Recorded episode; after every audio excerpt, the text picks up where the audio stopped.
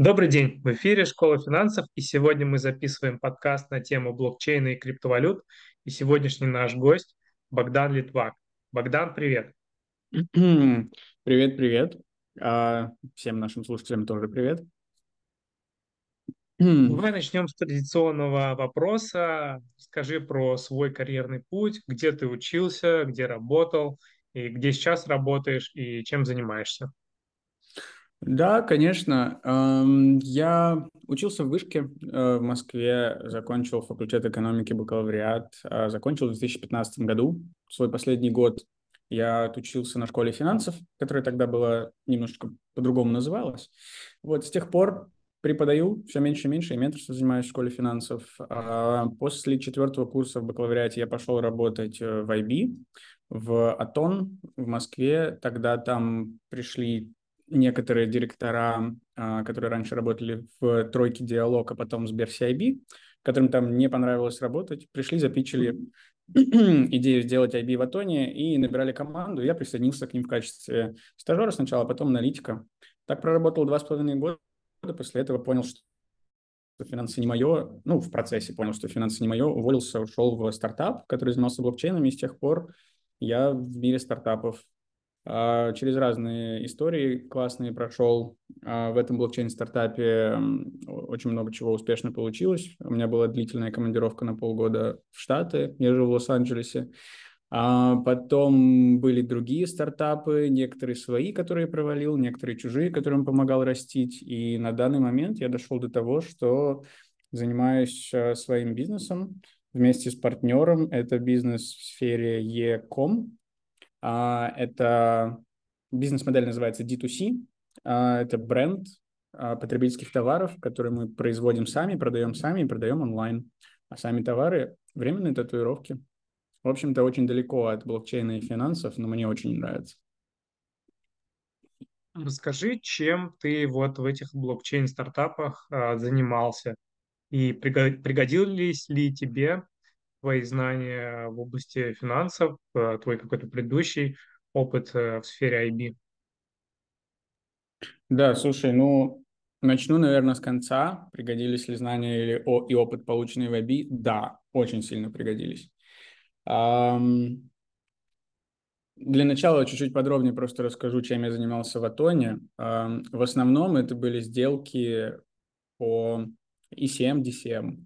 Мы выпускали IPO, SPO на московской бирже и на лондонской бирже для российских компаний.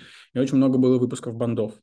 И все это я, будучи единственным аналитиком в команде, делал ручками сам. много разных индустрий, много типов сделок, а, были даже какие-то обратные выкупы.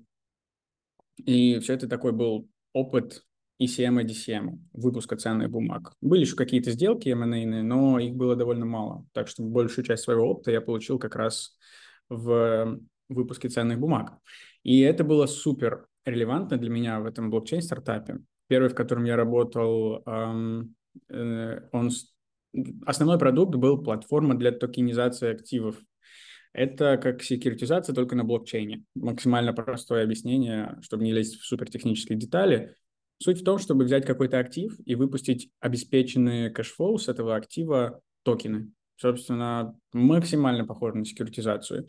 И в этом смысле, когда я присоединился только к этому стартапу, было все в самом-самом начале, и у нас в команде из 20 там, или 25 человек было только два человека, которые хорошо понимают инвестбанковскую сферу. Ну и хорошо, это ну, настолько хорошо, насколько аналитик там с двумя с половиной лет опыта может ее понимать. А, это были я и наш был работал в разных банках, был зампредом правления в разных коммерческих российских банках, очень крупных. Вот. И, собственно, мы с ним вдвоем, первое, что я делал в этом стартапе, это я делал договорную базу и прорабатывал и выстраивал как технический, так и операционный функционал а, бэкэнда выпуска токенов. Ну, то есть я, я, то, что я видел и в документах, и в процессах, и в бизнес-процессах, и в операционных процессах того, как выпускаются акции и облигации, я повторял в мире крипты. Это был, по сути, мой первый большой проект.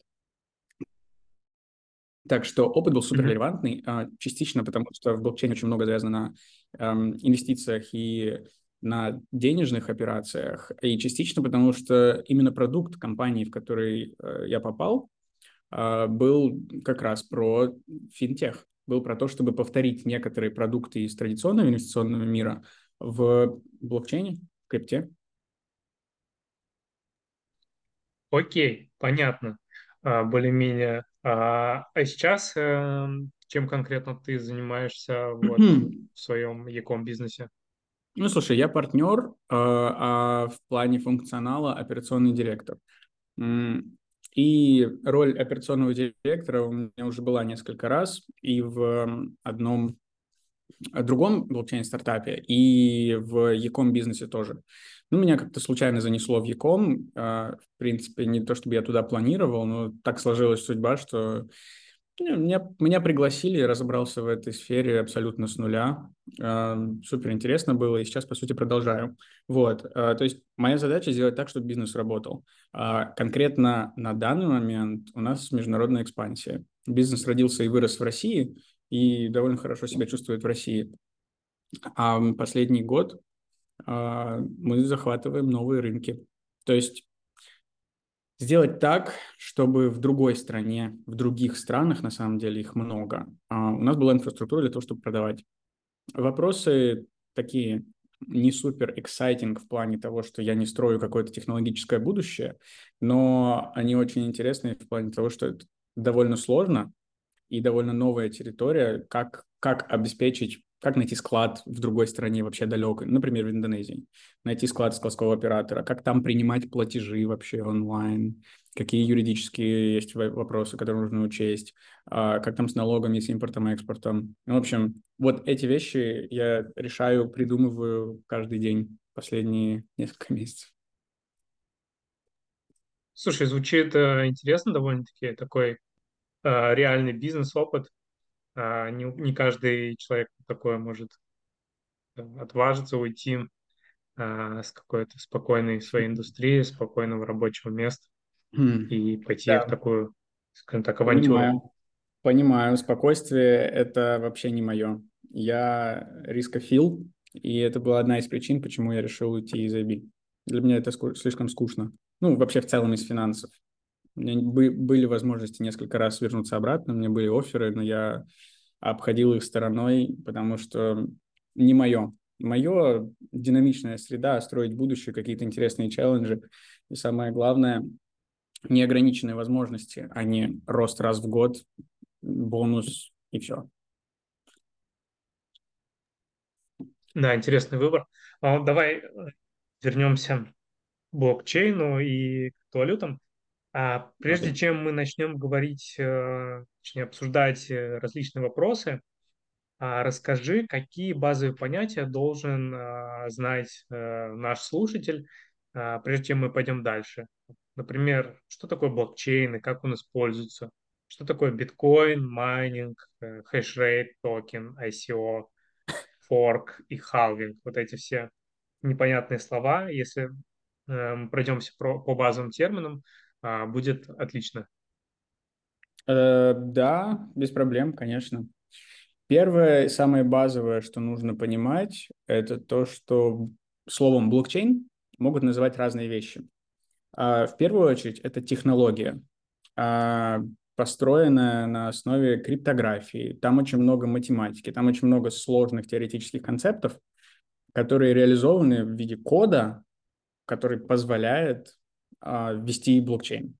А, это цепочка записей в реестре, а, которые делаются новые, новые, новые. Эти записи бывают разные. В случае с биткоином это запись про то, какой баланс на каком кошельке, с какого кошелька, куда эти деньги перешли. И эти записи криптографически защищены, так что их нельзя, те, которые уже сделаны и зафиксированы, подделать. А еще нельзя уйти в минус по балансу. Ну, то есть все эти базовые вещи, я думаю, люди более-менее понимают, что блокчейн – защищенная среда записей. А что уже туда записывается, бывает очень по-разному. То есть это, это технология в первую очередь. Еще слово блокчейн называют какой-то конкретный, конкретную реализацию этой технологии. Например, есть блокчейн биткоина, есть блокчейн эфира, а есть еще блокчейн Соланы. Это три параллельно существующих и там не будем брать какие-то исключения и межпротокольные алгоритмы, они независимы друг от друга, они не связаны. Существуют параллельно друг другу. Это как можно себе грубо представить, как три отдельных сети интернет, которые между собой не связаны. И они живут каждая по своим правилам, у каждой есть какая-то своя база кода уникальная, и у каждого из этих, каждого из этих блокчейнов есть свои возможности технические. Потом, ну, биткоин. Биткоин, биткоин, все уже знают. Это, это первая на самом деле реализация, которая по факту заработала, которая была развернута на сети компьютеров, реализация концепта того, что может быть блокчейн, что, что, что, что такую штуку можно реализовать. На самом деле в академических работах блокчейн был описан впервые сильно задолго, э, сильно задолго до того, как биткоин появился в 2009 году. Он был описан еще, по-моему, в конце 90-х. Я об этом в своей э, лекции, которая в нескольких курсах есть, рассказываю подробнее. Вот, но в целом, как бы концепт того, что такая штука может быть и работать, он был придуман учеными до того, как был запущен биткоин. Биткоин был первой сетью, которая была реализована и которая работает до сих пор. Собственно, на данный момент биткоин – это самый дорогой актив в, среди разных криптовалют. Э, и на самом деле такой агрегированный индикатор всего рынка блокчейна, если мы говорим про цены активов. Майнинг, хешрейт, токен. Ну, а, извини, перебью. А вот э, какие самые известные вещи есть, реализованные на блокчейне? То есть первое, я так понимаю, это там, криптовалюты, а какие еще э, широко известные, mm. широко, изве, широки, широко известные методы применения блокчейна есть? Ну, так, ну, на самом деле очень хороший вопрос, но на него нет прямого ответа, потому что внутри блокчейна может существовать разные, могут существовать разные сущности. Может быть основная вот криптовалюта. Вот в биткоине есть просто в блокчейне биткоина есть только биткоины и все, больше ничего нет. А вот блокчейн эфира технически позволяет много разных штук там создавать. И э, в блокчейне эфира, например, есть сам эфир, но еще он технически по позволяет создавать токены. Это, по сути, монетки, я не знаю, как угодно. Это вот штуки, которые можно выпустить на блокчейне эфира, они там будут существовать. Их можно перемещать между разными кошельками. Но какой у них функционал, смысл, ценность и, возможно, стоимость диктуется не блокчейном, а тем, как те люди, которые его создали, описывают его использование и как называют. Поэтому можно делать на самом деле все, что угодно. Можно делать механизмы, можно делать целые приложения, можно делать казино. Это, кстати, иронично, что одной из первых штук, которые написали на эфире, было казино. А, можно создавать, э, как в 2007, ой, 2017 году была эта эпопея с криптокотиками. Ну, то есть были выпущено много токенов, которые называли, назывались CryptoKitties, и они генерировались с разными генетическими признаками случайным образом. И они, у них не было никакого абсолютно функционала, кроме того, что он выпущен, он существует на блокчейне и кому-то принадлежит. И люди сразу вокруг этого придумали игру кто э, заколлекционирует самого уникального котика с таким, с таким набором параметров, там, например, цвет глаз, цвет шерсти, э, самым уникальным. И люди начали торговать между собой, продавать, покупать криптокотиков. Ну, в общем, это абсурдный пример того, что можно сделать все, что угодно, вопрос того, как ты это назовешь и как ты это будешь использовать. Вот. А я слышал, что э, там какая-то была идея реализации выборов на блокчейне. А, так а, можно. Только... А так это можно, вообще где-то кто-то пытался реализовать какие-то Конечно. Ну, тут два аспекта и два варианта. Один аспект – это на, на пересечении um, мира блокчейна и крипты и реального мира. Идея вот в чем. Идея в том, что, окей, у нас проходят выборы, в реальном мире. Люди ножками ходят, там голосуют, где-то электронно, и там есть возможность подделывать голоса. А что, если мы будем использовать технологию блокчейн для того, чтобы сделать выборы более прозрачными, раз, и более честными, два, чтобы минимизировать возможности мошенничества с голосами. Это вот может быть один, может быть то, что ты предполагал. А, это вариант применения блокчейна для решения реальной проблемы в реальном мире. А второй, э, другое, что может быть про выборы на блокчейне, это так называемые DAO, децентрализованные организации. И они существуют целиком только в крипте, и они не имеют отношения к реальной власти и там обычным выборам. А DAO существует большое количество, их много, они живут, э, процветают, а, и э, некоторые разваливаются, в некоторых мошенники появляются, но не суть. Суть в том, что DAO — это концепт такой, что есть автономная организация, которая управляется участниками этой организации.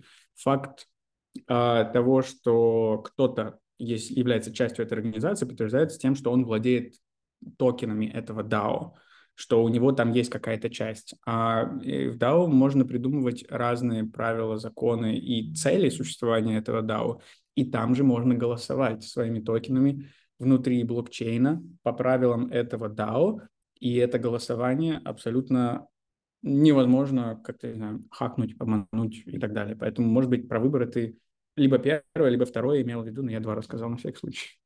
DAO интересная да, тема. имел, да, имел в виду первое, но расскажи подробнее про вот это второе, про DAO.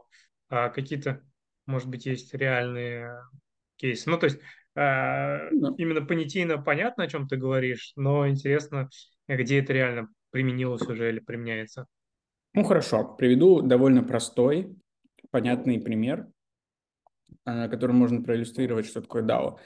А, Ну, допустим, у меня есть 10 друзей и 9 друзей, давай так. А, И а, мы все вместе решили, что мы хотим куда-то инвестировать деньги, и что это будет в крипте. И мы все скидываемся там, и все скидываются там по 100 долларов, допустим. А, И мы решим, и мы придумали, чтобы нам было веселее инвестировать эти деньги, мы себе создадим DAO на блокчейне эфира, попросим какого-то разработчика или возьмем одно из готовых решений и запилим себе DAO. И будем принимать инвестиционные решения о том, куда вложить эти собранные тысячу долларов, а, путем голосования через DAO.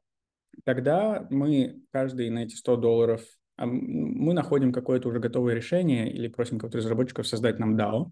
А, В этом DAO оно существует как организация технически внутри блокчейна эфира.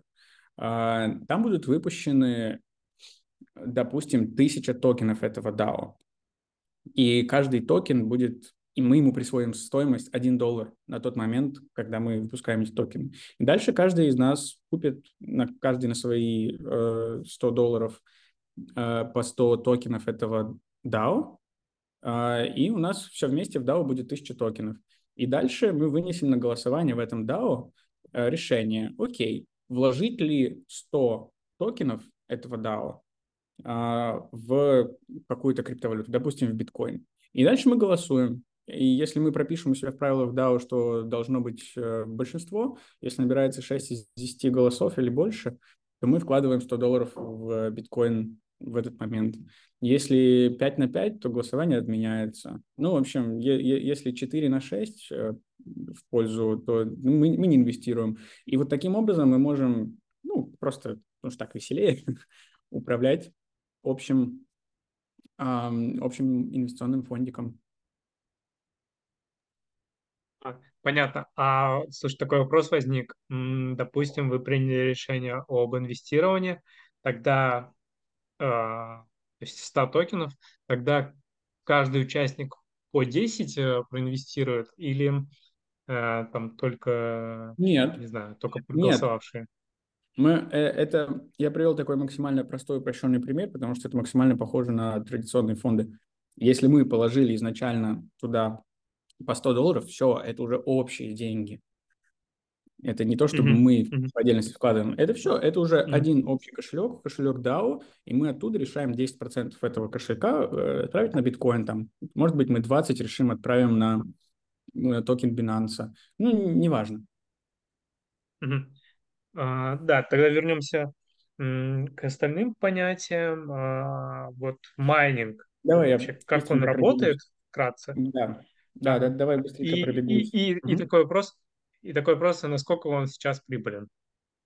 Ой, слушай, если загуглить сначала на последнее отвечу. Если загуглить прибыльность майнинга, то есть много всяких сайтов-сервисов, которые для ритейловых, ну просто для, для, для простых смертных просчитывают, насколько прибыльный майнинг в зависимости от стоимости электричества, покупки майнингового оборудования и так далее.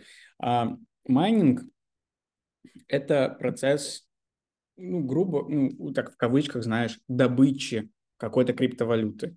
Майнить можно не все криптовалюты. Это прописано в протоколе конкретного блокчейна. Как появляются новые монеты на свет. Где-то это просто эмиссия, как в ценных бумагах, где-то это майнинг, где-то это изначальная эмиссия, потом стейкинг, и их больше не появляется. Ну, в общем, вариантов много. А, так, я сейчас думаю, как бы попроще объяснить, что такое майнинг. Э, на примере биткоина. А, можно потратить вычислительные мощности какого-то компьютера для того, чтобы провести бесполезные вычисления, ну, абсолютно бесполезные, они не нужны никому ни в мире, ни для поддержания работоспособности самой сети. Они нужны просто как подтверждение того, что ты потратил вычислительные мощности, и за эти вычислительные мощности появляется новый блок. Блок — это э, кучка записей, которые потом попадают в блокчейн. И эти блоки нужны для того, чтобы новые записи добавлялись в блокчейн биткоина и была э, какие-то изменения происходили. Ну, изменения это, транзакции были записаны, что из кошелька А в кошелек Б э, переведено столько-то денег, сколько-то биткоинов. Если я захочу перевести тебе биткоины, мне это надо будет записать в блокчейн. Чтобы записать это в блокчейн, это надо добавить в следующий блок. Чтобы добавить в следующий блок, этот блок кто-то должен замайнить. И э, майнеры, э, когда производят бесполезные вычисления, получают в награду блок, из которого вываливается какое-то количество биткоинов им как награда. А для сети это нужно, для сети биткоина, это нужно для того, чтобы появилось новое место, куда записать следующие транзакции. И так происходит уже много лет. А, вот что такое майнинг. Это прописано изначально в протоколе. Это может быть изменено, если нужно изменить. Недавно э, эфир перешел э, от майнинга к, стейк, э, к стейкингу. Об этом тоже можно почитать немного. Раньше эфир можно было майнить, теперь все еще можно, но это уже мало имеет смысл. В общем, а, майнинг – это такой процесс, когда можно потратить вычислительные мощности какого-то компьютера а, для того, чтобы заработать биткоины, эфиры, что угодно. Вот. И прибыльный ли майнинг? Э, на самом деле в домашних условиях он мог быть прибыльным, ну, наверное, года до 2018 -го. Сейчас это не имеет смысла абсолютно. А, потому что в это все влезли а, хорошо профинансированные стартапы. Это очень капекс-heavy бизнес. И сейчас на майнинге действительно зарабатывают. Там несколько крупных, очень крупных э, объединений майнеров, которых промышленных масштабах стоит оборудование в тех местах по всему миру, где очень дешевое электричество, потому что это главный кост майнинга. Ну и, естественно, ими управляют очень умные люди, которые майнят столько и тогда, когда это выгоднее всего. А в домашних условиях я бы не советовал геморроиться. А я правильно понимаю, что про эфир ты имел в виду переход с Proof of Work на Proof of Stake? Да, так и есть. Раньше для валидации а... транзакций в эфире mm-hmm. был майнинг и новые блоки, и записи туда. Теперь это работает через механизм стейкинга. И опять-таки, чтобы нам не потратить весь, наверное, подкаст на то, чтобы я объяснял технические детали, просто по, советую погуглить, что такое Proof of Work, что такое Proof of Stake. Много информации в интернете. Хорошо. А тогда еще расскажи про хеш-рейт, э, и халвинг. Ну, халвинг это актуально для биткоина, может быть для некоторых других криптовалют тоже, но самое применимое это для биткоина и хешрейт для тех э, для тех э, блокчейнов, в которых криптовалюты тоже добивают, добываются майнингом. Хешрейт – это общая вычислительная мощность всей сети, всех майнеров, которые онлайн и сейчас делают вычисления. А в протоколе биткоина прописано, что чем выше хешрейт, тем выше сложность майнинга. То есть, чем больше вычислительных мощностей одновременно а, занимаются майнингом биткоина, тем больше надо проделать работы, чтобы выкопать один блок и получить свою награду за этот выкопанный блок. А, это такой механизм того, а, чтобы не пришел один человек с суперкомпьютером и не выкопал все возможные биткоины. И этот механизм прописан так, алгоритмически, чисто вычислительно, а, что ну, даже если до бесконечности увеличить Э, мощности э, майнинга, и хешрейт будет расти и расти, все равно не выкопаются все биткоины в течение ближайших нескольких десятков, я уже точно не помню, то ли нескольких десятков, то ли нескольких сотен тысяч лет. А, вот. А, это механизм, который обеспечивает очень-очень-очень-очень долгосрочную возможность дальше майнить биткоины, чтобы сеть дальше жила, чтобы появлялись новые блоки, чтобы новые записи добавлялись. Вот. Халвинг – это тоже алгоритм такой, который растягивает жизнь, жизнь биткоина как э, блокчейна, в принципе. Э, халвинг – это заранее прописанное расписание, на каком по счету выкопанном блоке награда за то, что ты выкопал этот блок, уменьшается в два раза. Вот. Вроде объяснил. Конкретные значения тоже можно погуглить. Такой вопрос, хешрейт, он всегда увеличивается или бывают моменты, когда он допустим, уменьшается? Нет, там бывают флуктуации. Ну, в целом тренд такой, что хешрейт растет, потому что большее количество майнеров майнит. В целом технологии э, микропроцессоров развиваются и появляются все более и более эффективные майнеры, поэтому тренд долгосрочный такой, что да, хешрейт растет. Но по факту бывают э, циклы, бывают э, какие-то флуктуации, и они по большей части зависят от цены на биткоин, потому что майнерам невыгодно э, всеми мощностями копать дальше, э, когда цена ниже их собственной безубыточности. И поэтому точно так же хорошая аналогия с хешрейтом и эм, майнингом и ценами на биткоин – это нефть.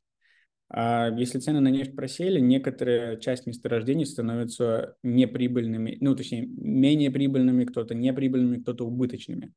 И с нефтью тоже такая штука, что некоторые месторождения можно просто заморозить на какое-то время, поставить на паузу. Некоторые невозможно сделать, тогда нужно откладывать в резервуары. С майнингом примерно то же самое, только майнинг эм, некоторые майнинговые фермы можно остановить, поставить на паузу без проблем, без э, каких-то серьезных.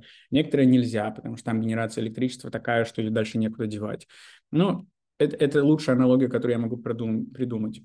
Это добыча нефти с разными месторождениями, с разной себестоимостью э, добычи, и то, как э, ее увеличивают, уменьшают для того, чтобы частично влиять на мировой уровень цен на нефть а частично в обратную сторону, в зависимости от уровня цен, эм, добычу нефти можно повышать, понижать. Аналогия. А еще вот э, расскажи про ICO.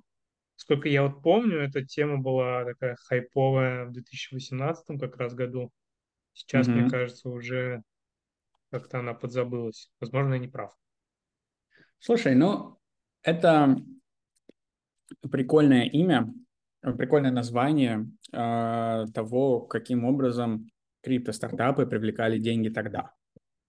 И это было, я не, не помню, если честно, кто придумал этот термин. А, возможно, даже Бутерин, когда делал ICO эфира. Но суть в том, что это выпуск токенов, которые ну, типа как актив, а, который можно купить. И для инвесторов идея в том, что если я купил такой-то токен, а дальше у этого стартапа получилось сделать что-то классное, то этот токен вырастет в стоимости, так как в целом продукт этой компании вырастет в стоимости.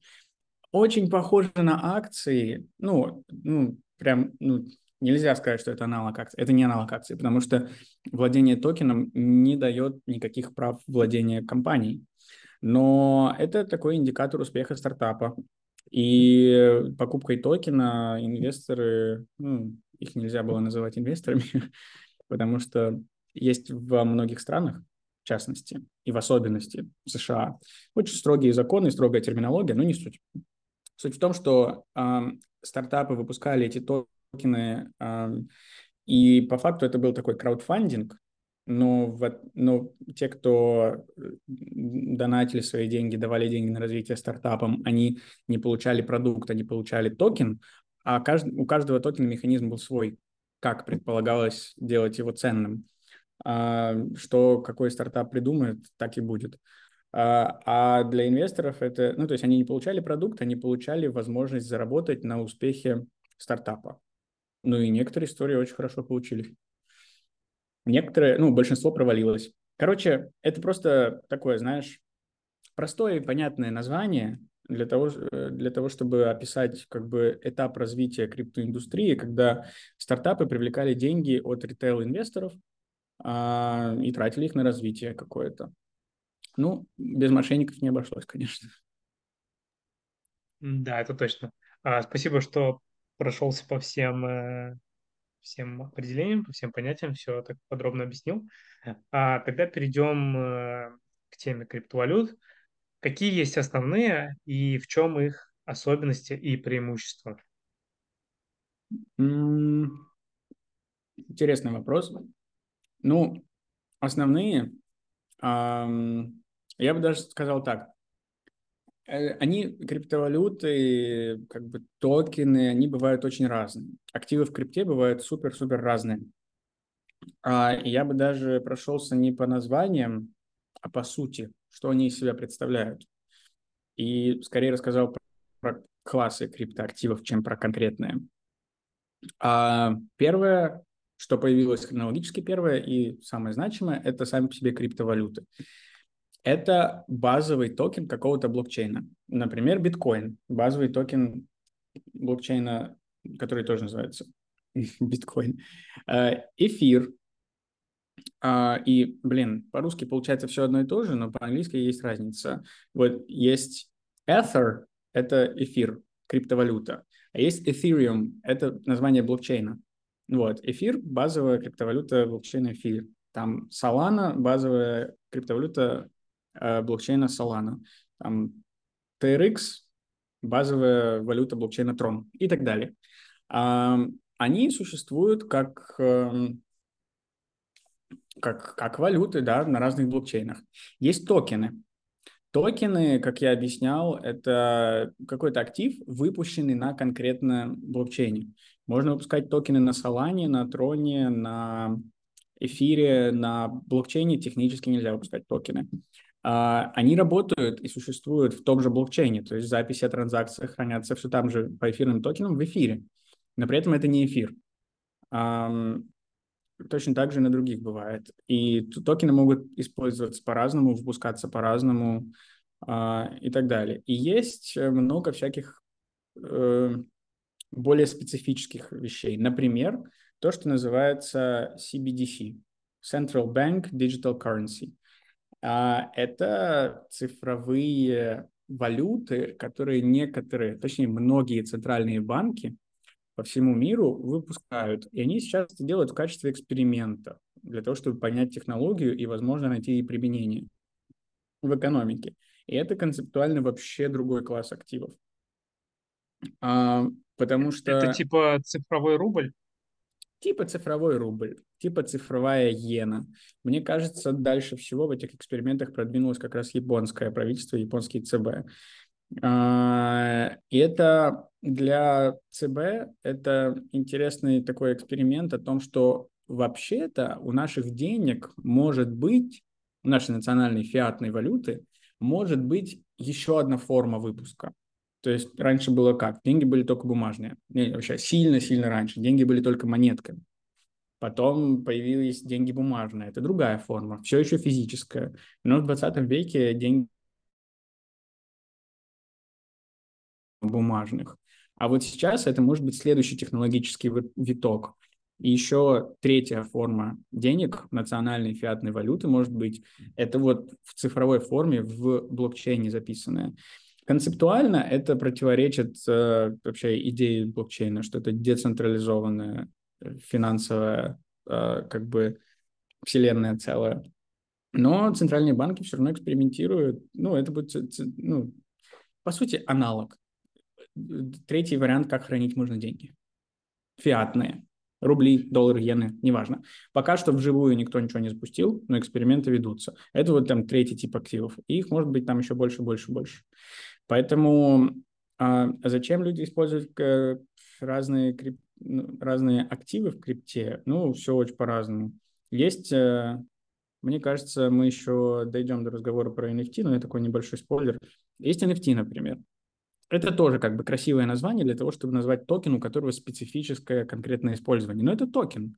Это, это штука, выпущенная на существующем блокчейне, у которой есть определенный задуманный создателями способ использования. И так вышло, что вот если совместить технически, что это токен на таком-то блокчейне, а еще определенный круг видов использования этого токена – и вот если ну, такой представить себе большую матрицу всех видов использования, всех возможных вариантов, как можно использовать токены, всех возможных токенов, вот на пересечении одного типа технически и одного варианта использования будет такая штука, которая называется NFT, которая получила куда более широкую огласку, чем другие, ну, например. То есть э, виды использования разные. Для кого-то разные криптовалюты – это э, возможность для инвестиций это диверсификация портфеля или целиком портфель.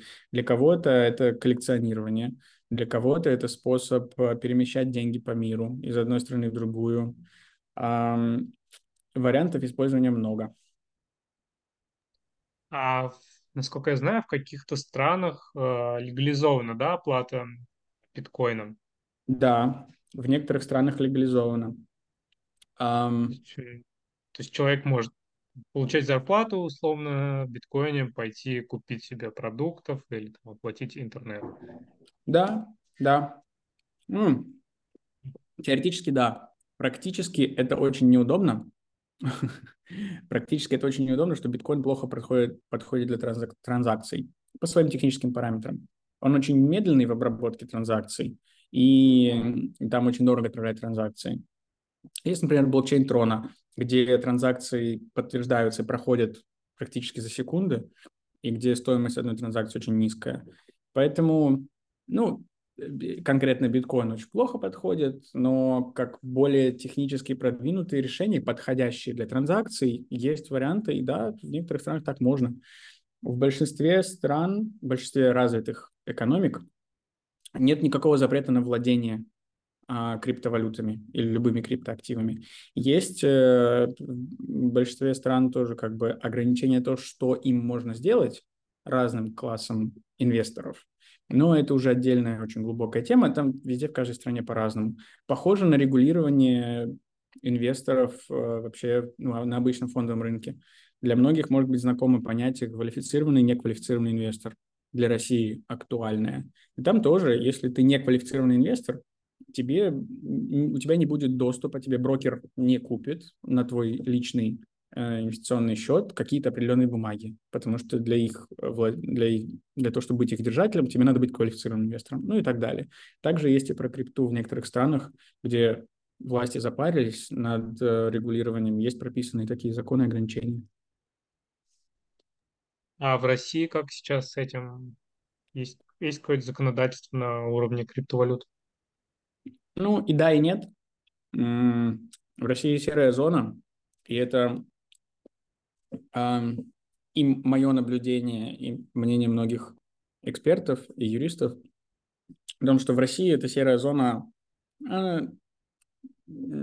специально создана, потому что некоторым кругам лиц так удобно, что и не то, чтобы запрещено в России, но и не то, чтобы все разрешено и понятно. А в России разрешено владеть криптоактивами, и в России есть обязательство отчитываться перед налогами о владении. Но нет механизма контроля за этим. Э, и, ну, стандартная для России история. Закон есть, механизма контроля нет. В общем, Россия серая зона. Вроде и можно, и вроде и нельзя. Есть некоторые умельцы, которые ради пиара даже засунули биткоин в уставной капитал российского юрлица. Ну, провернули, получилось, законно. Но в целом эм, в России серая зона. Регулирования мало. Есть один только закон о цифровых активах, э, о ЦФА, цифровых финансовых активов, и все. А как купить и где хранить э, валюту. Насколько я знаю, есть там два вида кошельков. А, вроде горячий, это на бирже, и холодный на каком-то своем э, жестком диске или устройстве. Угу. А, так ли это? Скажи подробнее. А, так, ну, я расскажу в целом, как купить, потому что конкретные реалии того, где и как можно купить криптовалюту а, в России и особенно в последнее время, очень сильно меняются. Эта информация будет супер неактуальная. Плюс я не хочу никому случайно советовать, э, точнее, рассказать, как можно можно случайно нарушить как в целом, как покупаются криптовалюты, и как можно хранить их. Вот, криптовалюту можно купить, а, ну, можно найти кого-то, у кого-то, у кого уже есть криптовалюта, и э, купить у этого человека напрямую. Ну вот, например, ты, Арсений, мне скажешь, хочу криптовалюту. Я скажу, у меня есть хочешь, купи у меня. И у нас с тобой будет то, что называется P2P сделка, peer-to-peer сделка. А, ты мне говоришь, на какую сумму ты хочешь криптовалюту, я тебе скажу, ну вот, допустим, ты хочешь купить у меня 100 USDT. Э, я тебе скажу, что эти 100 USDT будет стоить 60 тысяч рублей. Ты мне отдашь 60 тысяч рублей, а я тебе ну, допустим, переведешь со своего банковского счета на мой банковский счет, а я тебе переведу со своего криптокошелька на твой 100 USDT. Вот у нас и сделка P2P. Существуют платформы, которые позволяют находить контрагентов, если вдруг у тебя нет никого из знакомых, у кого можно купить криптовалюту. Это один способ P2P сделки.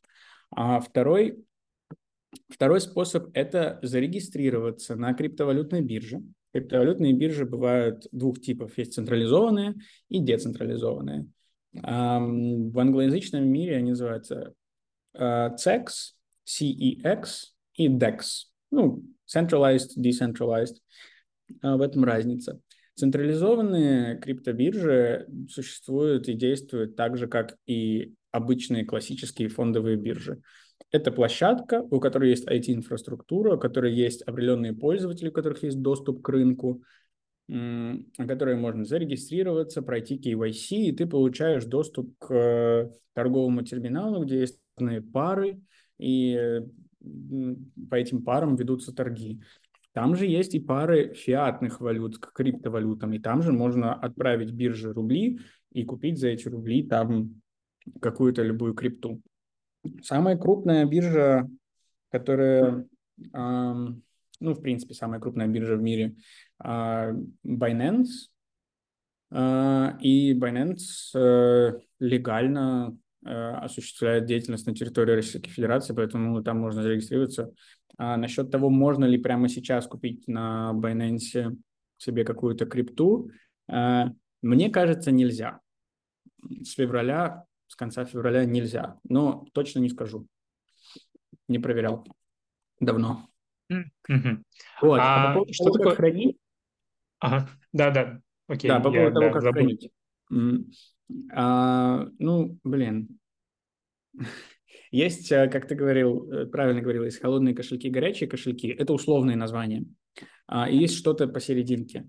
В общем, когда обычно, когда, называют, когда говорят, что это холодный кошелек, это значит, что доступ к управлению тем, что лежит там на этом кошельке, то есть доступ к исходящим транзакциям, есть только у того, кто владеет а, приватным ключом от этого кошелька. И этот владелец только один, ну или группа лиц. А то, в каком формате это существует, ну, по сути, э, доступ к управлению кошельком это набор букв и цифр, который открывает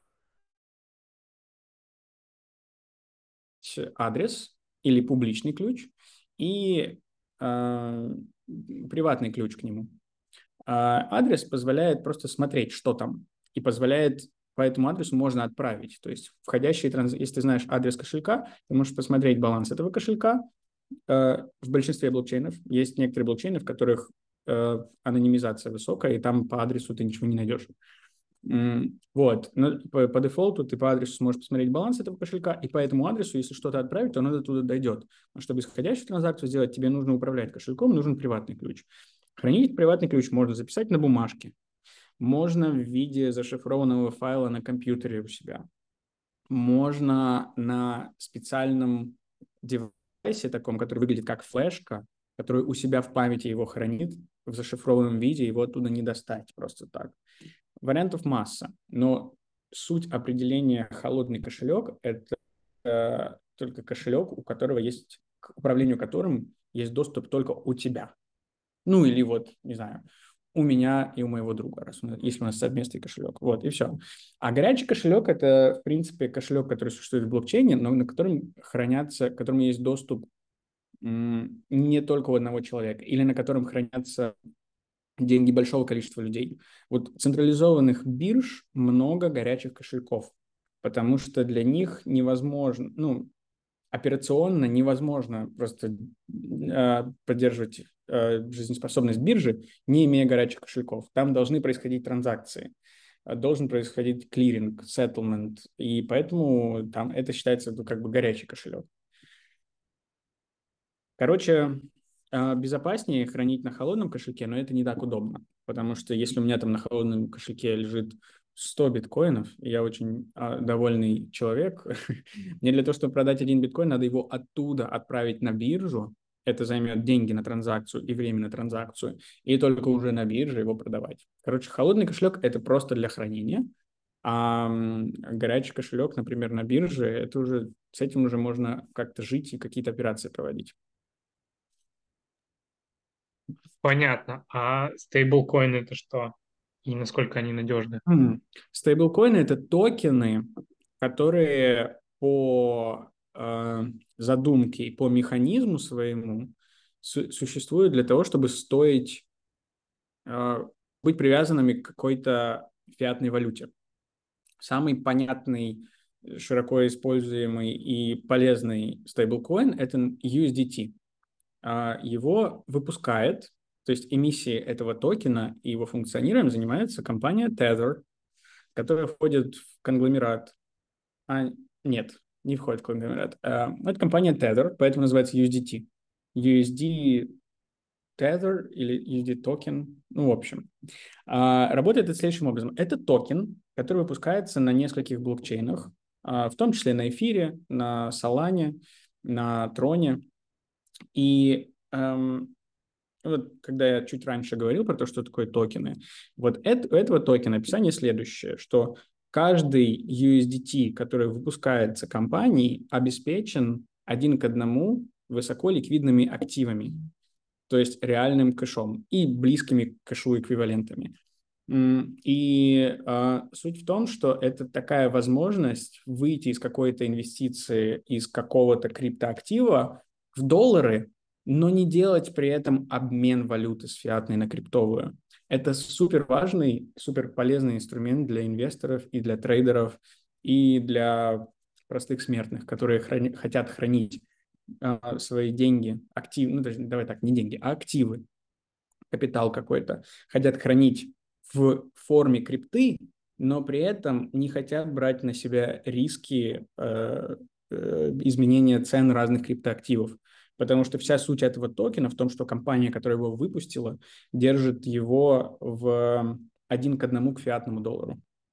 Естественно, э, это не прям вот ровно один к одному, но они стараются держать максимально близко. Они тоже подвержены рыночным рискам, у них там может быть какая-то проблема с обеспечением, может быть просто слишком много людей продают USDT, выводят доллары и тем самым продавливают цену чуть-чуть дальше от один к одному, но в целом концепт такой. А тогда перейдем от обеспеченности стейблкоинов к случаям мошенничества. А, расскажи про топ известных случаев а, вот, мошенничества в сфере криптовалют, и дальше перейдем уже к более горячим темам. Да, это интересно, конечно. Короче, по поводу трех известных, самых известных случаев мошенничества, я наверное, хотел бы рассказать про три разных типа мошенничества. Первый, самый старый, который был, который случился, такой громкий в истории крипты, это то, как лопнула биржа MTGOX. MTGOX была японской биржей, одной из первых, в принципе, криптовалютных бирж в мире. В Японии абсолютно легально существующая централизованная биржа. Централизованная означает, что доступы к важным кошелькам биржи контролировались, э, ну, лежали на компьютерах биржи, на серверах биржи, контролировались конкретными людьми и так далее. То есть эм, э, было централизованное управление этой биржей, и эта биржа зарабатывала деньги на комиссиях с того, что люди торгуют. Вот. А, на... В этой бирже проблемы начались в 2011 году они начались с того, что какой-то хакер эм, взломал некоторые кошельки биржи и потихоньку, потихонечку оттуда таскал бит биткоины. Эм, и вся эта история биржи на самом деле скрывалась от публики. И как, как это работает? У биржи есть там основной горячий кошелек. Там, допустим, там лежит миллион биткоинов. И это все деньги разных пользователей, которые завели свои биткоины на эту биржу. И учет того, кому сколько принадлежит, хранится просто на серверах. Но внутри блокчейна это все лежит на одном огромном кошельке. Ну, я упрощаю немножко, там более сложные структуры, но примерно это так выглядит. И когда кто-то хакнул их основной кошелек и стал оттуда потихонечку таскать эти биткоины, чтобы они ну, не сильно спалиться, они не смогли решить проблему, не увидели эту проблему, и в какой-то момент, когда что-то где-то просочилось в сеть, к 2014 году все пользователи биржи запаниковали и пришли к бирже выводить свои битки, а биржа такая, а у нас нет, все кончилось. Мы ставим на фриз вывод денег, у нас кризис ликвидности, э, те деньги, которые к нам принесли, у нас не хватает обеспечения, и таким образом биржа лопнула. И очень много денег тогда потеряли люди, которые пользователи этой биржи. И биржа лопнула, на самом деле, ну, проблемы у нее начались там в 2011-2012 году, окончательно она лопнула в 2014 году. И она подала на банкротство, и она до сих пор банкрот. И до сих пор из тех ликвидных остатков, которые были на счетах биржи, пользователи еще не получили ни копейки выплаты. На тот момент, когда биржа лопнула, было потеряно, ну, была дыра в балансе на 850 тысяч биткоинов. И на тот момент, когда биржа объявила о банкротстве и попала под а, временное управление ликвидаторов и начались все судебные процессы, эти 850 тысяч биткоинов стоили 660 миллионов долларов. За 10 лет, которые идет разбирательство этой дырки в балансе, и те, кто когда-то держал деньги на MTGOX, еще ни копейки не получили, эта сумма выросла в 17 миллиардов долларов. Было 660 миллионов, Теперь при текущей цене биткоина это 17 миллиардов долларов. При этом э, сейчас биткоин не на пике далеко. Ну, это по оценке там в 20 тысяч за биткоин. Да? И э, в этом году, в 2022 году уже как бы завершалось расследование и раскопки всего этого месса, который там случился на MTGOX, и деньги были какие-то восстановлены и найдены, и те, кто изначально был клиентами и тогда, еще 10 лет назад, потерял деньги на MTGOX, должны были получить выплаты в этом году, но их все отстрачивали и, и на попозже, и на попозже. И 142 тысячи биткоинов из 850 все-таки будут возвращены пользователям, и с учетом роста цены биткоина за 10 лет, они еще очень сильно а, разбогатеют. Но, блин, это 10 лет длится, и еще никто ни одной выплаты не получил, потому что процедура банкротства и, и разбора всех этих завалов супер долгая и супер сложная. А в процессе разбора завалов обанкротившейся криптобиржи 10 лет зарабатывают разные юристы, аудиторы и так далее. Слушай, это... звучит забавно, что, учитывая колебания на рынке, если бы все шло нормально, многие из этих инвесторов могли бы уже продать свои а, да, да. активы. А так, получается, они холдили в течение 10 лет и, может, еще будут дальше продолжать и, возможно, возможно, заработать на этом. Да, история это в том, что они оказались пострадавшими, но при этом вынужденно застряли в этом активе на достаточно долго, чтобы этот актив вырос в цене космически. Но это история мошенничества номер один. Там было два эпизода мошенничества. Во-первых, были люди, которые тащили с кошелька биржи битки, ну, просто тырили, хакнули и тырили. А еще был менеджмент биржи, который скрывал это все и не мог решить проблему. То есть тут как бы два, два, два эпизода мошенничества. Второй пример э, категорически вообще другой мошенничество. Это история, которая называется OneCoin. OneCoin – это пирамида Понци, которая была создана какой-то вообще абсолютно не финансовым человеком, а как, как по-моему, каким-то врачом из Болгарии, женщиной-врачом из Болгарии.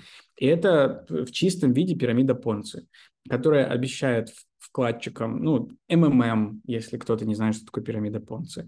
МММ – это тоже пирамида Понци. А, ты вкладываешь какие-то деньги, мы тебе потом возвращаем сильно больше денег, все это под соусом каких-то невероятных технологий, и те, кто первые вкладываются, получают свои выплаты космические, и сарафанным радио это все разносится, что вот мы тут разбогатели, и люди начинают притаскивать все больше и больше людей в пирамиду, и до тех пор, пока приходит больше вкладчиков, чем вытаскивают оттуда деньги, пирамида существует. Она до сих пор существует с 2014 года. 4 миллиарда долларов уже точно потеряно на всяких бедных, не очень образованных и не очень далеких людях, которые вкладывают последние сбережения в надежде заработать горы бабла. Это, э, блин, и все это под соусом крипты. А вот такое и существует. OneCoin. До сих пор, несмотря на то, что во многих странах открыты судебные разбирательства и заведены уголовные дела на тех, кто эту историю начал. Никто не арестован, никто не наказан. OneCoin существует. Если у кого-то есть желание, я очень не рекомендую. Но если вдруг кто-то хочет, можно в этом вживую поучаствовать. А, такая вообще другой пример мошенничества в крипте на миллиарды долларов на простом населении. А, третий пример, который тоже сильно другой, это относительно недавняя история от мая этого года. Это Луна или Terra USD. Там одно и то же. Это была довольно большая проблема, которая затронула много-много-много людей и инвесторов, когда Луна обвалилась. А, и, и Terra USD лопнул. А, тут поинтереснее, и денег было потеряно побольше, а, и довольно прозаично. Что такое Луна, что такое Terra USD? Луна – это токен компании, которая придумала ну и название компании, э, которая придумала, что а давайте мы будем делать стейблкоин не как все остальные, чтобы он был обеспечен реальным кэшом, а мы сделаем его алгоритмическим. Он будет частично обеспечен ликвидными резервами, частично его ликвидность будет регулироваться выпуском токена Луна. Эм, и вот, в общем, там очень хитро выдуманный механизм, но история в том, что у нас есть, ну, вот выпускаем а, алгоритмический стейблкоин, который называем Terra USD или TUSD, если коротко, тикер у него был TUSD, и э, жизнеспособность этого стейблкоина обеспечена эмиссией токенов Luna. Вот. И эта история работала. Эта история придумана очень амбициозным, умным молодым человеком. У него целая команда, компания. Это все прекрасно работало до тех пор, пока а, жадность инвесторов и заоблачные амбиции основателя Луны а, не сожрали саму систему и сам алгоритм. А, после внезапного вывода денег а, из этой экосистемы в мае этого года этот алгоритм начал сыпаться, и привязка Terra USD как алгоритм, алгоритмического стейблкоина к самому доллару фиатному, она полетела в тартарары. Сначала до 90 центов за доллар, потом до 60, потом вообще до нуля все свалилось. Вместе с ним полетела и Луна. И вместе с ними полетело очень много разных продуктов и DeFi сервисов, и инвесторов, и инвестиционных фондов, которые пользовались этим, или держали там деньги, или были инвесторами. В общем и целом с рынка было уничтожено 45 миллионов долларов. И причина этому не в том, что кто-то кого-то обманул, а в том, что главный слишком амбициозным, я забыл, как его зовут, основатель Луны был слишком амбициозным и допустил много ошибок и халатности. А те люди, пользовались э, этими структурами, этим алгоритмич, алгоритмичным стейблкоином и токеном Луна, были слишком жадны и просто поломали систему. То есть вот так вот на жадности и на через, чрезмерной амбициозности было сожжено 45 миллионов долларов в капитале. И с этого началась очередная криптозима, которая сейчас продолжается. И это был обвал всего рынка, потеря доверия к разным криптопроектам. И вот совсем недавно произошел четвертый эпизод крупного мошенничества, который, на мой взгляд, самый веселый. Ну, и веселый, и грустный. Это лопнувшая биржа FTX. А, остановлюсь здесь на секундочку. Э, Арсений, что ты знаешь про лопнувшую биржу FTX? Что я успел прочитать про то, что были взяты как некие займы под обеспечение токенов э, FTX, а в итоге токены оказались необеспеченными. Но, знаешь, я просто пробежался по каким-то заголовкам, сильно не погружался в эту тему. Но вот сейчас буквально загуглил, и здесь кажется, что каждый день какие-то новые подробности выясняются, даже, может быть, не каждый день, а каждый, mm-hmm. каждый час. Да, да, да. Каждый час. Интересно, что ну, ты расскажешь как специалист? Не э, знаю, когда выйдет этот подкаст, подкаст, но мы его записываем в начале ноября, и прямо сейчас это происходит вживую. Э, происходит историческое событие, очень важное, очень грустное и очень, ну, может быть, э, меня будут обсуждать, а, осуждать, особенно люди, у которых там сгорели деньги, но, на мой взгляд, это иронично смешно то, как лопается, как уже лопнула эта биржа.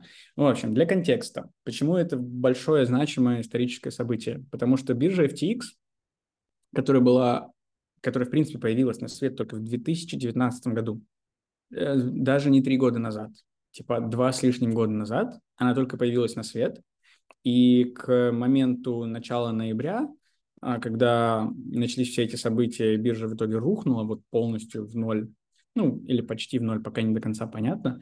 Это была четвертая или третья, смотря по каким параметрам, по размеру биржи в мире. То есть огромное количество пользователей, огромное количество денег на балансах этой биржи и огромное количество доверия у этой биржи. Это четвертая по размеру биржи в мире, ну, криптобиржа в мире. И, и ее капитализация этой биржи до вот этого всего обвала было порядка 20 миллиардов долларов. Сейчас эту биржу никто не, не покупает за символический 1 доллар, потому что дыра в балансе настолько огромная, что это токсичный актив. В общем, история э, очень похожа на начало финансового кризиса 2008 года. Э, аналогия супер простая.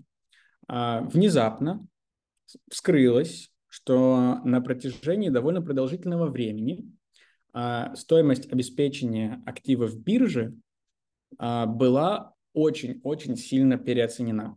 И это всплыло просто в журналистской публикации, а, по-моему, 2 ноября, а, когда такой а, криптоновостной портал CoinDesk а, получил каким-то образом баланс компании, которая называется Alameda Research. Alameda Research – это хедж-фонд, который принадлежит э, тому человеку, которому же и принадлежит биржа. Он основатель хедж-фонда Alameda Research и биржи FTX. Его зовут Сэм.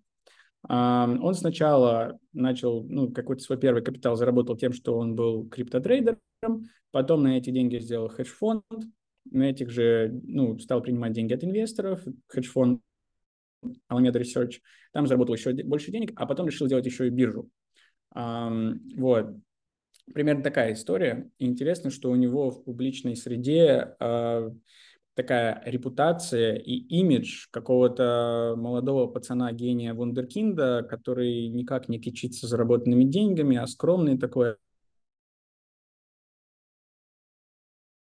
ну, условно одетый как бомж и никак не, не гордится тем, что он богатый и зарабатывает деньги на благотворительность. Такой имидж он себе построил, и в него очень многие поверили.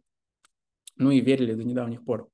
Вот. И тут внезапно появляется баланс Аламеды э, в сети, в новостях, и все в шоке. Почему все в шоке? Потому что баланс Аламеды, который, по-моему, там был на 12 миллион, миллиардов э, долларов, там было активы, он состоял на две трети из токенов биржи а, FTX, которые, по сути, не ликвидны и не обеспечены ничем, кроме, кроме успехов биржи. А, а еще на треть из всякого еще менее лик, ликвидного.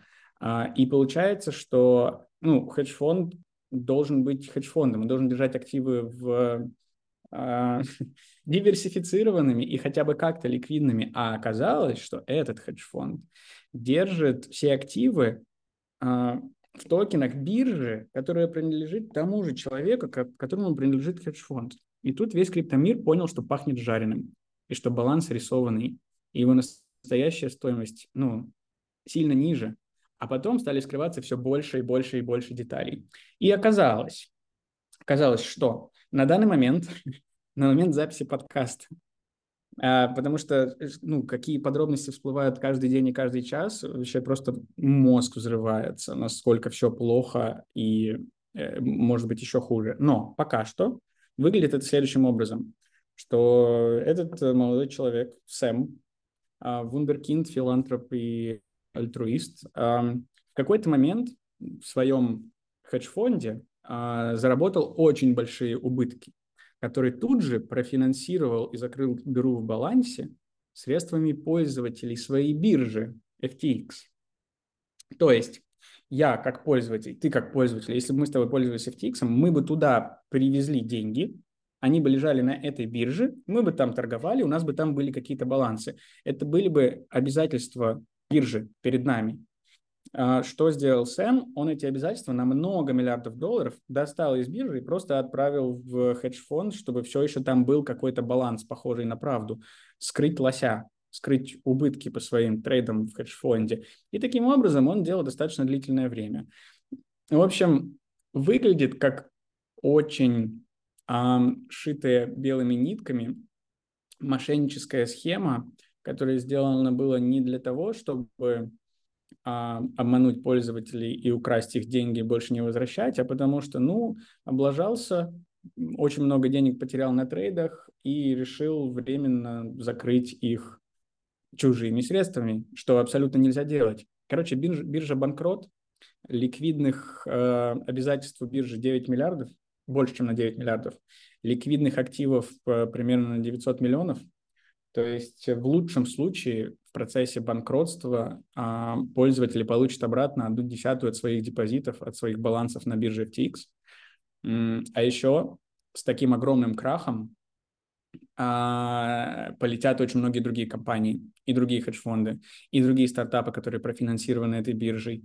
И, в общем, это очень большое, это событие по деньгам не такое болезненное, как крах Луны, но по причинам того, почему это все обломалось, оно куда более серьезное, куда более большой подрыв доверия, и от него будет, ну, после этого события еще будет очень много последствий на протяжении длительного времени.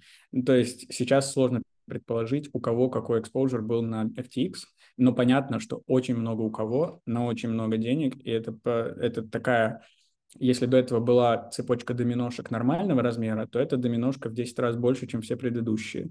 И она собой заденет еще больше доминошек, чем предыдущие. Поэтому дальше очень много чего посыпется, и кризис доверия вообще к крипте и к блокчейну очень сильно сейчас усугубляется, и дальше хуже. Вот такая веселая история. Да, как интересно. Можно, как, как можно дальше... сделать очень много махинаций, для, и, которые в конечном итоге в любом случае заканчивается крахом. Да, интересно, как будет дальше развиваться вся эта тема. А вот почему такое произошло? Из-за недостатка контроля со стороны финансовых институтов или со стороны каких-то органов? А, давай так.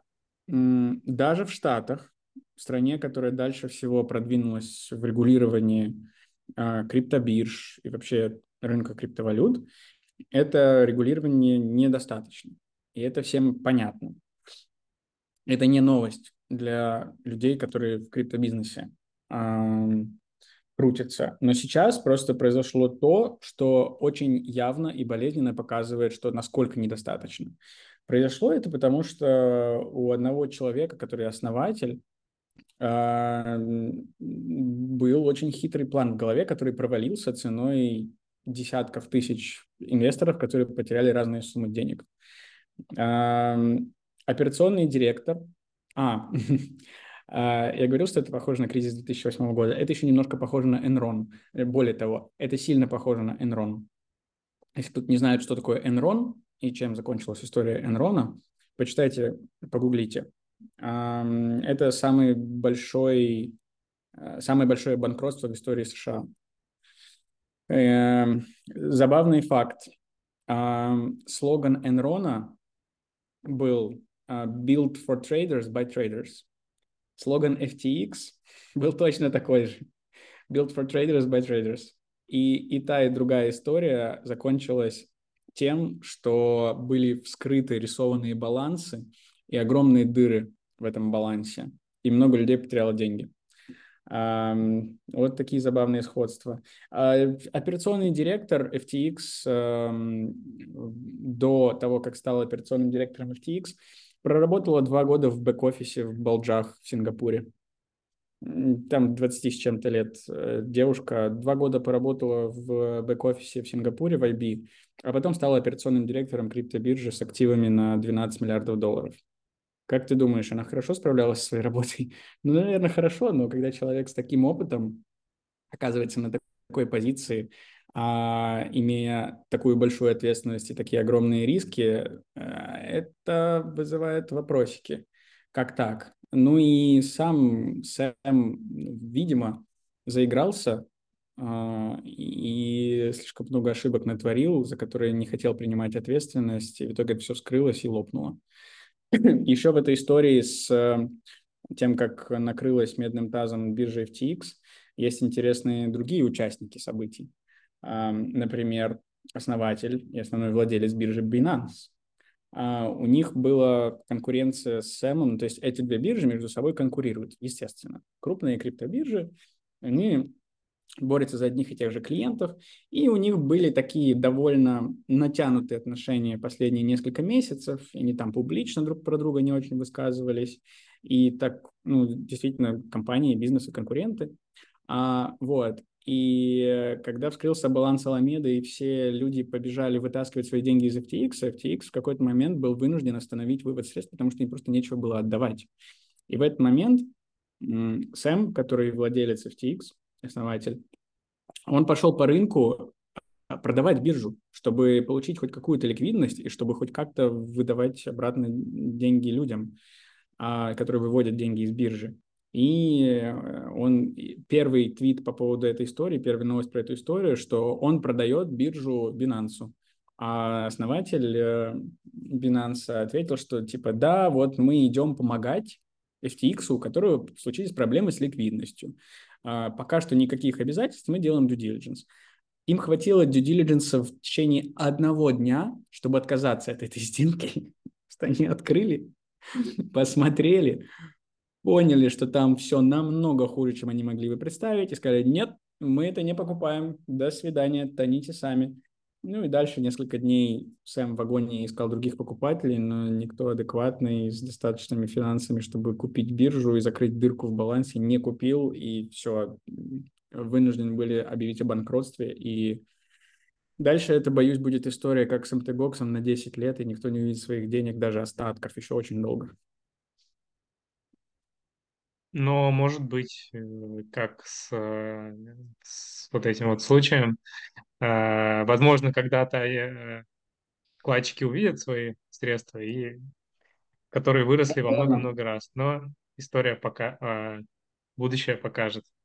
Слушай, ну эта история настолько интересная, что я вот буквально там с попкорном наблюдаю за ней уже неделю потому что это такой триллер с таким количеством событий, действующих лиц, последствий и, и интересных историй, что просто мозг взрывается. Я вот вангую, что на эту тему будет снят либо сериал Netflix, либо какой-то фильм, потому что эта история слишком вкусная. Это будет «Волк с Уолл-стрит» номер два. И я бы его назвал «Волк с богам», потому что штаб-квартира FTX на Багамах, и Сэм очень довольный туда переехал со всей командой.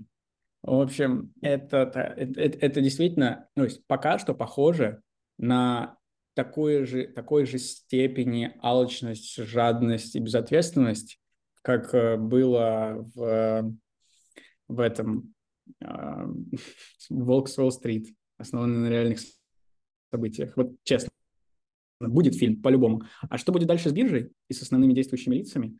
Я уверен, что э, SEC, американский регулятор, уже э, продвинулся в расследовании этого дела сильно дальше, чем публике известно на данный момент, и что будут уголовные дела, преследования, суды и сроки реальные большому количеству людей.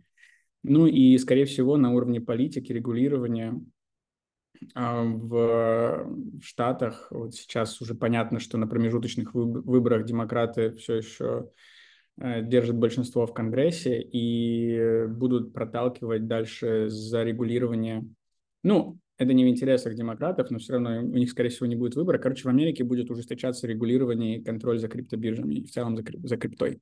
И это процесс, который вот сейчас будет очень сильно ускорен и который продлится еще много лет. Так что будет не дерегулирование, а зарегулирование криптоиндустрии, по крайней мере, в Штатах, а, скорее всего, в других развитых странах тоже.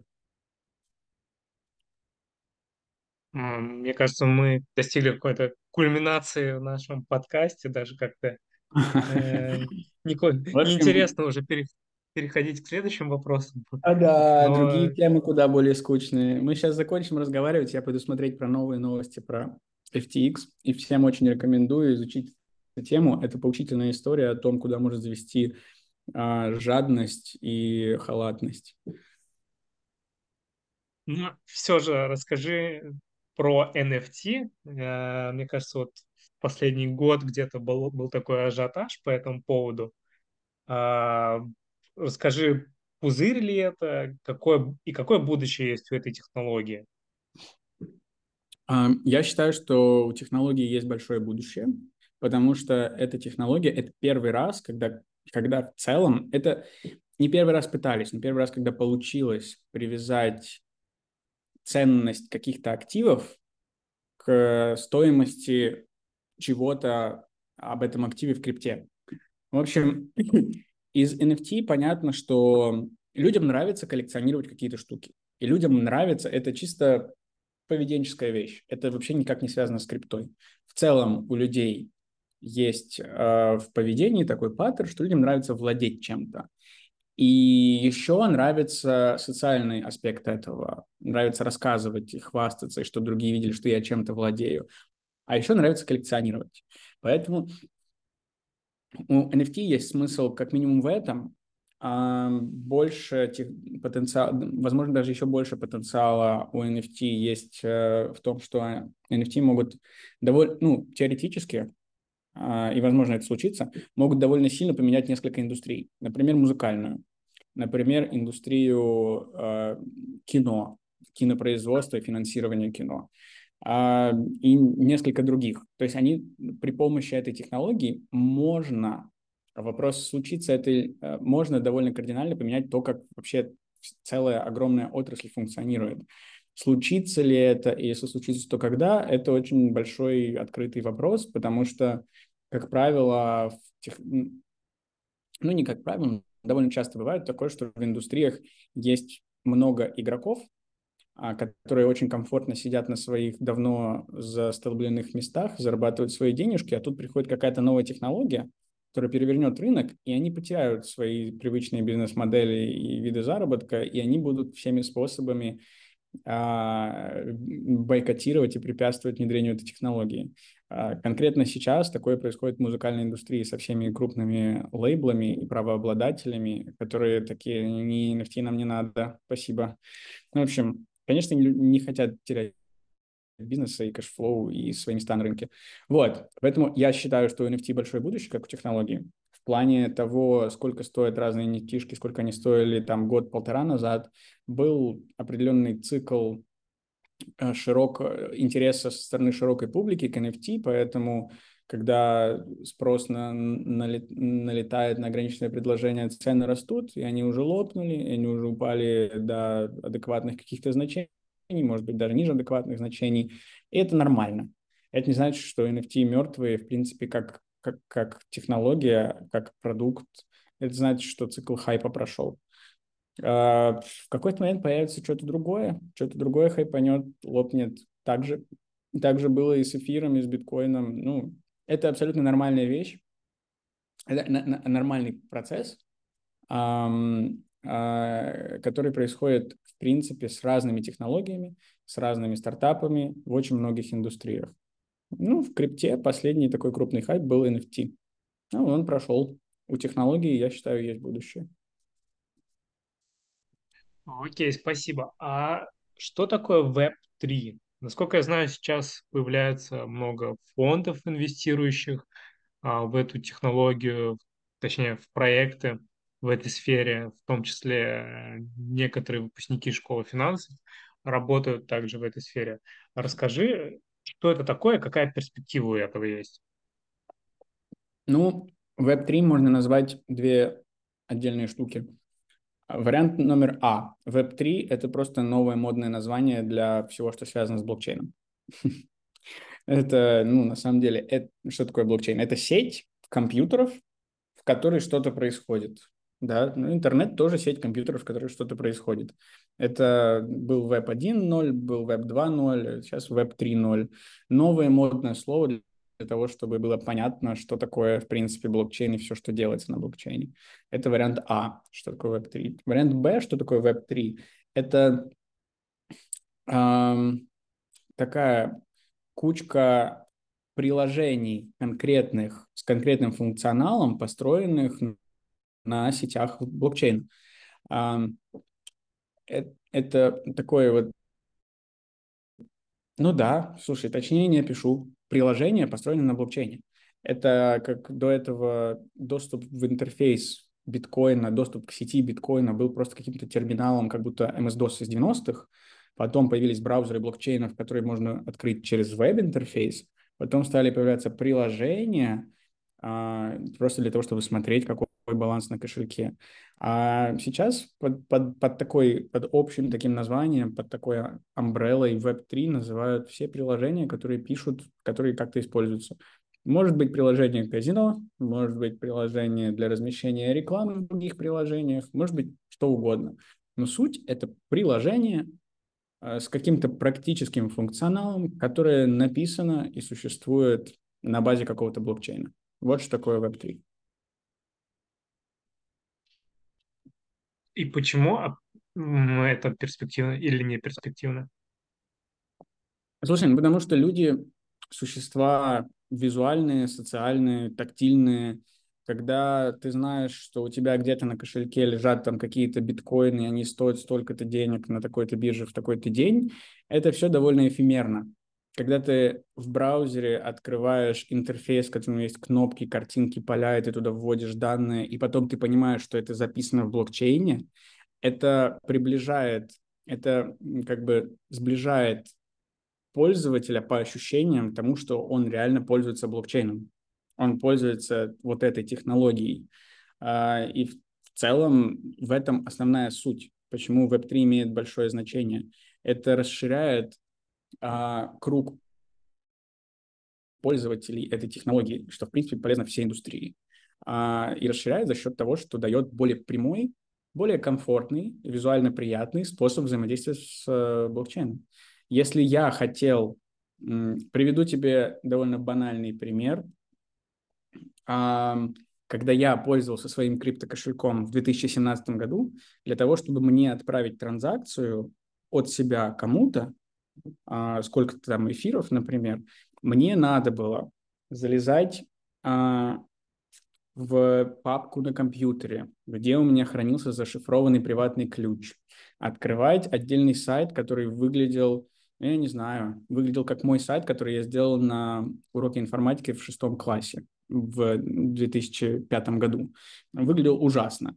Подгрузить туда файл приватного ключа, открыть доступ к своему кошельку, а, Все это в очень страшном интерфейсе, в очень неудобном, непонятном виде. И вводил сумму транзакций, кошелек, куда я хотел это отправлять. Я не видел стоимость этой транзакции тогда. И все это работало очень топорно, непонятно, с тупым интерфейсом. Теперь мне, чтобы отправить кому-то эфиры, я беру телефон в руки, разблокирую приложение кошелька своего а, отпечатком пальца, вижу там красивенький интерфейс, и могу отсканировать QR-код чужого кошелька, и у меня это все уйдет, и стоимость транзакции будет видна по разным блокчейнам. Это пример такого, что, того, что такое Web3. Вот иллюстрация. Понятно. А, тогда будем завершать. И последний вопрос. Какие советы ты бы дал а, человеку, который хочет начать строить карьеру в криптосфере? С чего ему начать и где искать вакансии? Mm, хороший вопрос. А, ну, первая часть, э, наверное, будет универсальной для всех. А, лучше всего строить карьеру в растущей компании, которая работает на растущем рынке. Лучше расти профессионально в растущей компании, которая работает на растущем рынке. Это самый классный рецепт для личного профессионального роста. И у меня в течение моей карьеры, которая ну, не слишком длинная, но все же какая-то есть, у меня такие эпизоды были, и это супер крутой опыт. Это супер интенсивный и э, ценный опыт. Поэтому подбирайте момент, время, компания. А второе, более специфическое по поводу крипты и блокчейна – это молодая отрасль, э, в которой существует очень много стартапов, поэтому вы должны понимать, что стартап – это всегда риск. Стартапы появляются, проваливаются, некоторые даже не успевают никак вырасти, некоторые очень сильно вырастают и потом с грохотом взрываются, как FTX, например, но это среда с очень высоким риском. То есть если вам в целом неприемлемо, не нравится рисковать, и стартапы вас не тянет, то и не надо ломиться в крипту, потому что крупных компаний довольно мало, спрос со стороны соискателей, что все хотят там работать, он довольно большой, и вероятность туда куда-то пробиться, какую-то крупную компанию – очень низкая, ну и в целом, как показывает недавний опыт, это не означает, что там будет что-то классное. FTX же лопнул, лопнул. Вот. А, и третье, если вы все-таки хотите, если стартапы это ваши, из всего возможного, а, всех возможных видов технологий, там, отраслей и так далее, чем стартапы разные э, занимаются и развивают, вам все-таки блокчейн и крипта ближе всего. Общайтесь, ищите по знакомым и остерегайтесь э, мошенников, потому что второй побочный эффект того, что это молодая отрасль, есть очень много людей, которые намеренно, ну, осознанно а, делают какие-то мошеннические проекты. А, много и тех, кто хочет делать что-то классное, но абсолютно не понимает, что делают, это тоже справедливо. А, но это как бы со стороны понять сложно. Но если вы пошли куда-то на собеседование в какой-то крипто-стартап, и вам что-то там как-то слишком хорошие условия предлагают или какие-то золотые горы обещают, и вас это ну, напрягает, э, вас напрягает это не просто так. Если вас вообще что-то напрягает там в компании, где вы, может быть, идете на собеседование или увидели вакансию, лучше сделайте бэкграунд-чек. Поспрашивайте у знакомых, что они слышали, не слышали про эту компанию, что это за люди. Поспрашивайте у самих людей, которые эту, этой компанией оперируют, которые там работают, а вы откуда, а почему вы это должны работать, а откуда у вас финансирование, типа, а в чем бизнес-модель. В общем, если очень хочется все-таки в крипту, надо остерегаться а мошенников, а б понимать свои риски, что стартапы появляются и пропадают как грибы.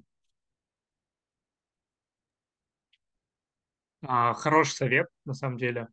А, даже на, ну, можно применить не только к крипто-стартапам, но и к обычным стартапам, там, да? спрашивать да. откуда финансирование, и там, про бизнес-модель. Общем, такое универсальные советы.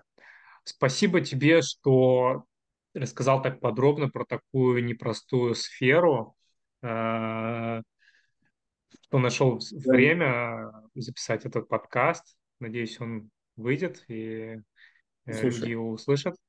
Э, Всегда, пожалуйста. Может... Было очень приятно поболтать. темы, конечно, интересные. Будем следить с попкорном, как ты сказал. Да, будем с попкорном смотреть дальше за тем, что с FTX происходит. Э, мне очень нравится, что это все сильно в публичной э, сфере. Это, кстати, признак нового времени, признак текущих реалий. А, очень сложно себе представить, что в 2008 году, когда Lehman Brothers банкротился, что все детали, подробности и инсайды будут выкладываться в Твиттере сотни человек. Но нет, а сейчас другое время. Сейчас за этим всем можно следить вживую. А, и это очень интересно, конечно. Да, как говорится, шило в мешке не утаишь.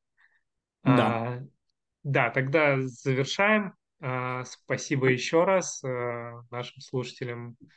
А, тоже спасибо, что прослушали до конца. А, всем до свидания. На связи Школа финансов.